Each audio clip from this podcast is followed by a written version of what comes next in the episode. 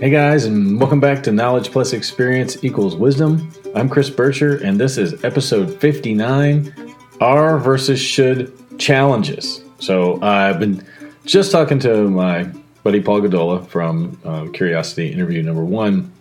I'm talking about this a little bit, and I realized that I may have, and it's sort of following up with episode 58, how there's a lot of people in the world that don't have the luxury of even considering the are versus should problem because their problems are more uh, related to living and dying. Uh, they're more literal uh, problems, and that you know to some degree this is a white privilege problem and only only av- available to people of some some means. But I do think it's important to humankind, and like I said in episode fifty eight, I do think the solutions to those real human problems are going to come from being more are than and less should. And so it's a little bit, and, and so I don't want to oversimplify that process. One of my biggest pet peeves with the, the self help and sort of self improvement and healing from trauma and all that sort of stuff is that it often sounds so oversimplified.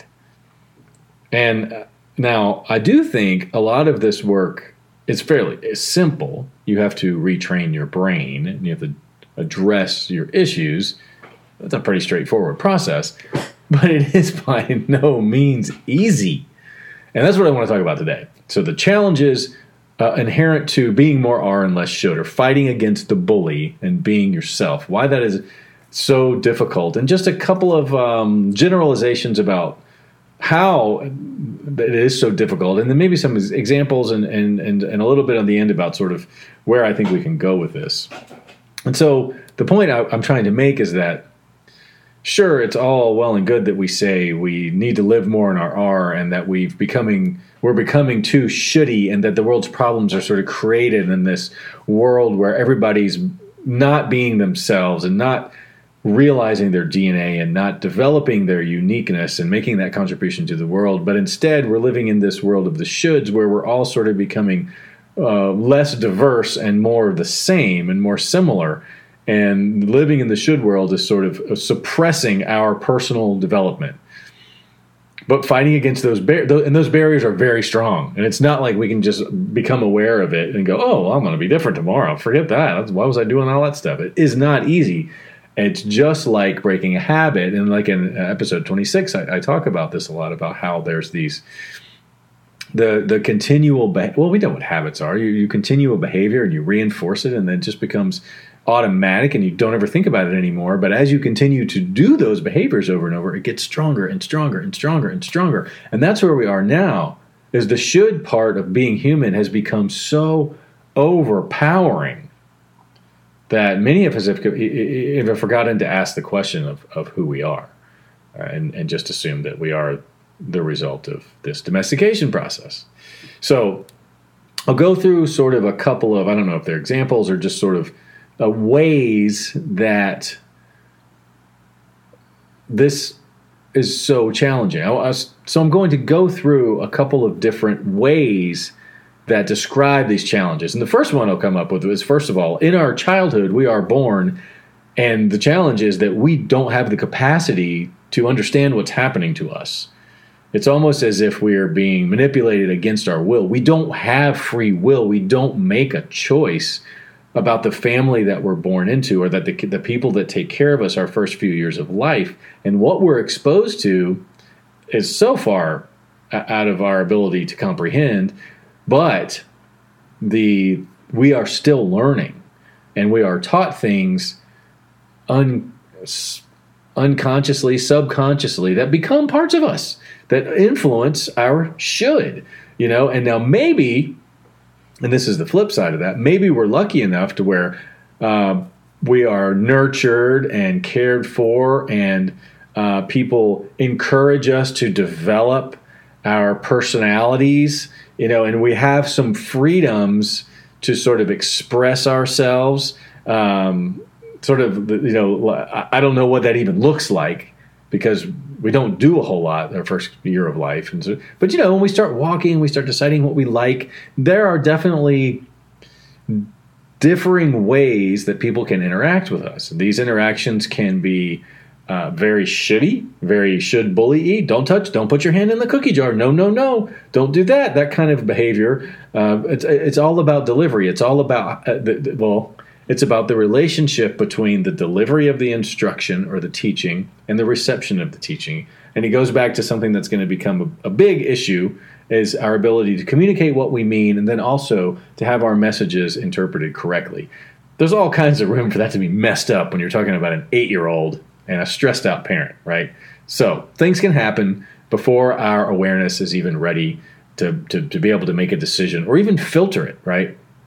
That's a unique period of a human's life because at some point we develop we develop free will. And then it becomes a matter of um, interactions usually with our immediate family and our caregivers. We're not usually yet in public school. Maybe we're in daycare or something like that. You know the adults and young people that we interact with between like ages one or two and four or five are going to be kind of unique in their own right uh, because this is when you know now we're not learning to, to, to get our basic needs met to eat and, and, and, and sleep and walk and bathe but now we're learning to communicate with other individuals we're developing belief systems about things that are appropriate and not appropriate to do uh, with our behaviors. Don't throw a fit in Walmart because you're going to get punished. And so that and punishment becomes a part of that. Um, sort of like what what what rules um, to manage our sort of outright expression of our energies and personalities are going to be placed upon us. Those are all the shoulds. You should do this. You should not do that. And again, the degree to which our personalities are allowed to develop is going to be dependent upon our our interactions with the people in our environment and our and different personality children are going to react better or worse to different personality adults. And that that mission there's no way to do that right or wrong or necessarily wrong because what's right for one kid and wrong for another parent or right for one parent and wrong for one kid or right and wrong, however that matchup is it's impossible to predict right? So above all of this is the whole idea that we're not blaming anyone for the domestication process. It just ha- now in some cases in traumatic situations, we probably are blaming. But in general, it's just it's just what happens. It's, but but being able to understand who we are and when these well, what become habits like episode 26, old beliefs like episode 9, what becomes our habit and our old beliefs really start to get going uh, as we're sort of children and toddlers and, um, and that age age period. And so, besides that, that, that, and that's sort of straightforward, right? Our parents, guardians, the people around us immediately in our lives when we're young sort of teach us the general do's and don'ts about going through your daily routine. You know, we've learned how to eat, we've learned how to go to, we're learning how to go to the bathroom. Now we can learn how to put on clothes, how we should behave in public, how we should assess people when we meet them, stranger danger, all, all of these types of things uh, come into play. The next phase, or the next sort of unique layer that's added to the are and should situation, are when are those types of guardians and protectors hopefully they're protectors and in some cases your parents didn't protect you and, and, and, that opens up a whole lot of other should situations but when our protectors are not around when supervising adults aren't around when we're around more of our peers other children or immature individuals that that don't understand the delicate nature of a five six seven eight year old now um, we are we are subject to novel interactions. And oftentimes these novel interactions can be scary maybe even dangerous. And whether or not they're dangerous they can still be traumatic. You know uh, hearing a loud car wreck outside your house when nobody's around to explain it to you when you're six years old could be traumatic and render you terrified of loud noises for the rest of your life right? That's just something that that, that can happen. And so the things that happen to us and the degree to which our fears and misunderstanding of those occurrences are left unresolved well, is another mechanism of our versus should that isn't necessarily pressure from the should realm. And I talk about this in episode 12 of fear. And in episode 21, we all feel different, but we're all the same. We, we, we have unique a unique set of occurrences that happen to us when we're young when we're naive, when we're uh, very easily influenced, and we don't we don't have the tools to navigate the world. But what happens? We have to do something to alleviate the fear or the negativity that, that rises in those situations. We don't have any of our protectors around to, to help us understand it, and so we make decisions in the moment. And those decisions that we make in the moment are essentially shoulds. You should be acting like this. You shouldn't have done that. You shouldn't be scared, whatever it is. Um, it's not. We generally don't rely on our ours, our ours, right? We don't generally say, "How do I feel about this?" We don't have the maturity to do that yet. The only thing we have is, well, what have the other adults in our lives told us in the past? What observations have we made that will help us deal with this? Because I need a mature person's input here, but I can't find it, right? So those kind of things can be exceptionally dangerous and they're crazy, impossible to predict. And they're the kind of things that we work through, myself personally, you know, to a T as adults in therapy if we really want to figure out, you know, how to change. Sometimes those types of occurrences can be incredibly strong shoulds that will be with us for the rest of our lives that we can't that, that just arise naturally right okay then the, the, next sort of thing that I sort of alluded to is the idea of your, your immediate peers. And sometimes in your life, you will be around people that are not your protectors, but there are other people, like the people you're in school with, or your teammates, or people on the bus, or whatever it is. And these can go be all over the place, depending on the differential between the realities of the, the peers in a group, right? And I, and I talked a little bit about this in episode two with individuals and communities because you know you you bring to that bus seat your personal background and your understanding of the world is very limited.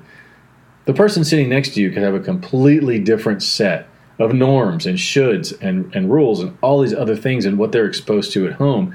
You know, it's a classic case of I always say that no matter what you teach your kids at home, as soon as they go to public school, they're going to be influenced by the lowest common denominator. So if you've got a kid and you want to teach it to say yes, ma'am, and no, sir, and politely talk to adults, but they go to school with somebody that has a terrible household and their parents aren't around and maybe they're raised by an, uh, an uncle that barely knows what to do with the kids and, and, and you know is in a very hostile household and is going to be screaming no and doing things your child's going to be exposed to that and, and, and could potentially mirror those behaviors and bring that home. And all of a sudden your little angel at home is saying things that you don't know where what happened right? Well that's completely normal because we are influenced very differently by our peers because we mirror those those people to a, a, a, greater degree than we do people that are, are older or maybe even extremely younger than us.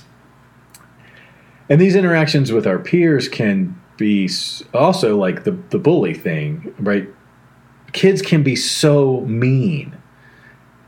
And I don't think we're prepared for that. Not every child is prepared for the reality of the bad, the the scary part of the world, right? When they go to kindergarten. A lot of kids have been sheltered, babied, protected at home. You know, my parents were exceptionally introverted, didn't really have a whole lot of friends. I didn't really have a whole lot of interaction with anyone else except my immediate family. I was a very naive kid. I'm not saying there's cause and effect to the introverted parents in my naivety. That could have been completely natural. But I feel like I was blindsided in kindergarten, first, second grade by the, just what happens in the world because I had no idea. And that lack of knowledge induces a suite of different responses. And your my reactions, your reactions to novel situations can only be understood with whatever tools and equipment you carry with you. And that's based on what you've learned in the past. And so your societal domestication or your familial domestication to prepare you for society, you know, whether or not that matches up with the situations that arise in your life is going to greatly define how, how it all goes down. And I think the more dissonance a person experiences in this period, you know, these this period of their lives, uh, especially with their peers, because again, they all experience vastly different things and bring to those conversations dramatically different um, beliefs and habits and and, sh- and shoulds.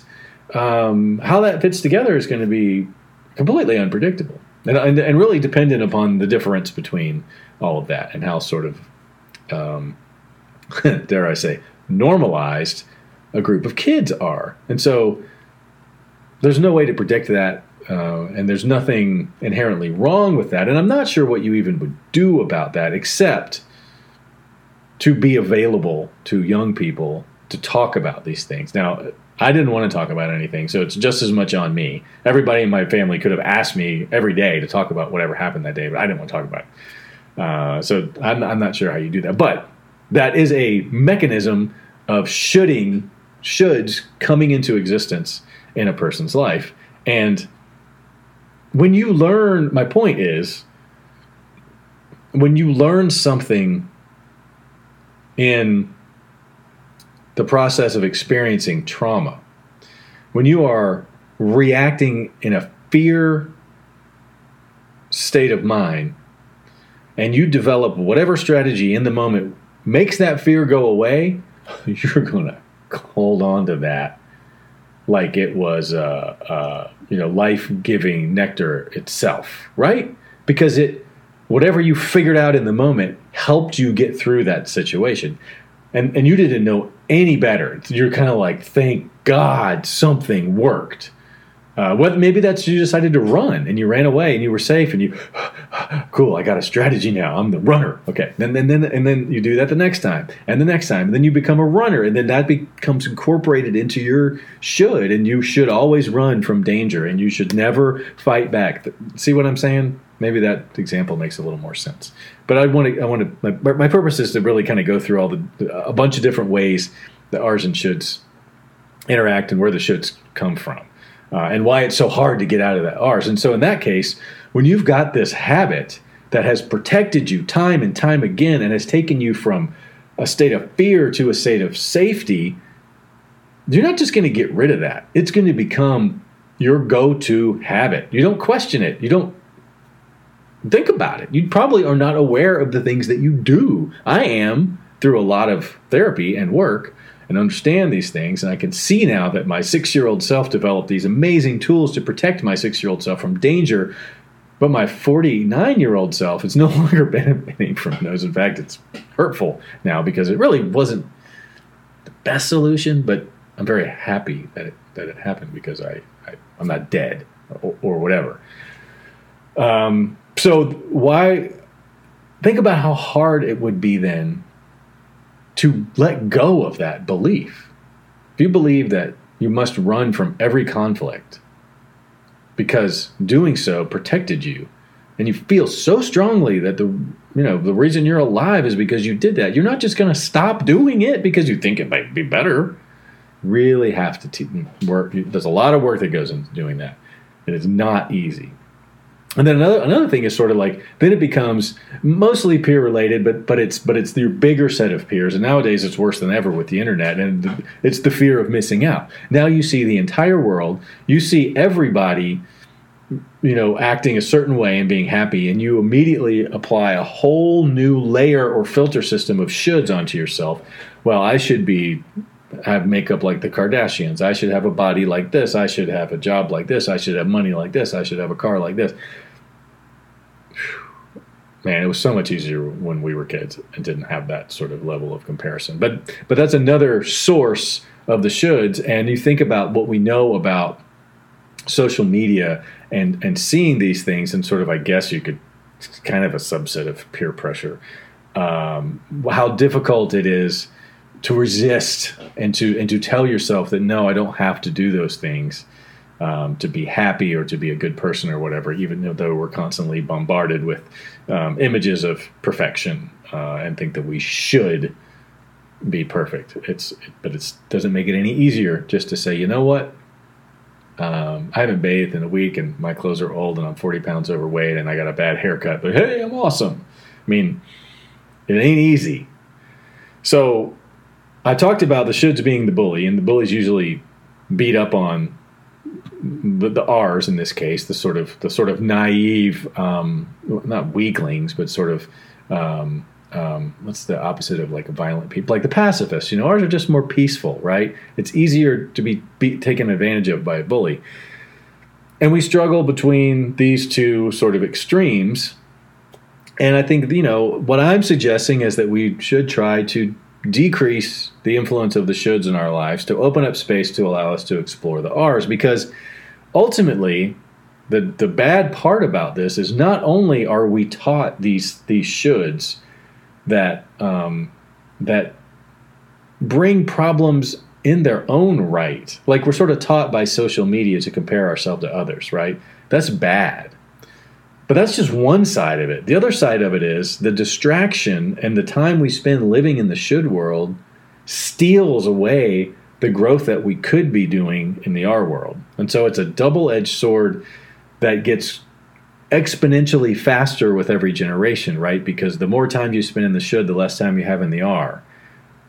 Greater the energy expenditures or the or the or the living space is on this side, the should side, the less it is on the R side. It's almost like it's twice the rate, right? Because you have these two opposing forces, and and, and then sort of another myth that maybe of all uh, coming out of all this, I want to diminish right away is that I personally don't believe very many people fully live in the R, and I'm not suggesting that that's what we want to do. I'm just suggesting we try to take back some of our proprietary personality and reduce the elements of the should parts of us that we've learned that's inhibiting that growth and creating problems for us, right? Let's sort through this because that's self improvement, personal growth, more peace, and more happiness.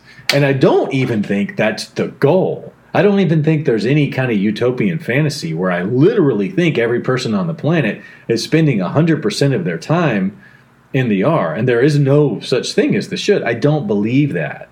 I think, you know, humans are humans, and we're going to continually have that. The idea is that you shoot for the R, you are aware of it, you make the space, uh, and you forgive yourself for the shoulds, and you realize what's happening and you understand it for what it is if I had to speculate, I would say like there are there might be monks um, out there who are more in their R. There might be, you know, incredibly narcissistic celebrities who feel like they're in their R uh, and they have no problems and they're on top of the world. But I think as we see further and closer and closer into the different examples of celebrity, you know, um, um, fits and, and personal loss and sort of uh, uh, I, I, don't really think that's true.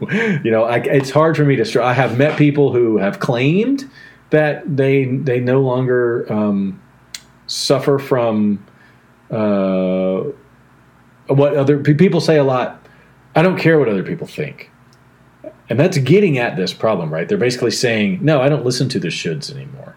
I am myself. I do what I want to do." Da da da da da and and so there's probably certainly people out there who are less shitty and more Ari. uh, and what I, I'm, I'm actually kind of thinking about doing, I mentioned this before, is doing an interview series about where people are in this process.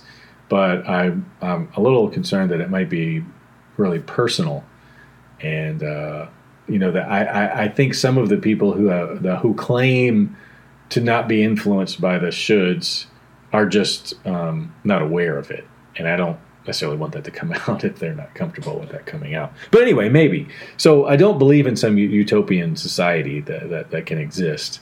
I just think we're going to solve more problems and have more peace if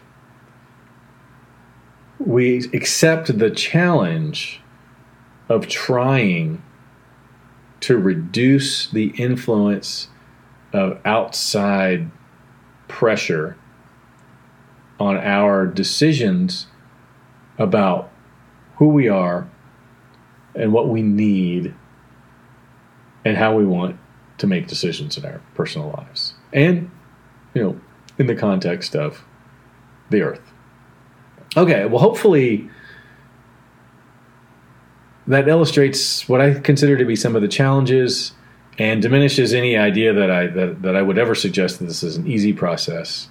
And I look forward to talking more about this next week. I have a couple of ideas about where I want to go, and uh, I'm eager to get to it. And I will talk to you next week in episode 60. This has been Knowledge plus Experience equals Wisdom. Episode 59 Are versus Should Challenges. I'm Chris Bircher. Thanks, guys.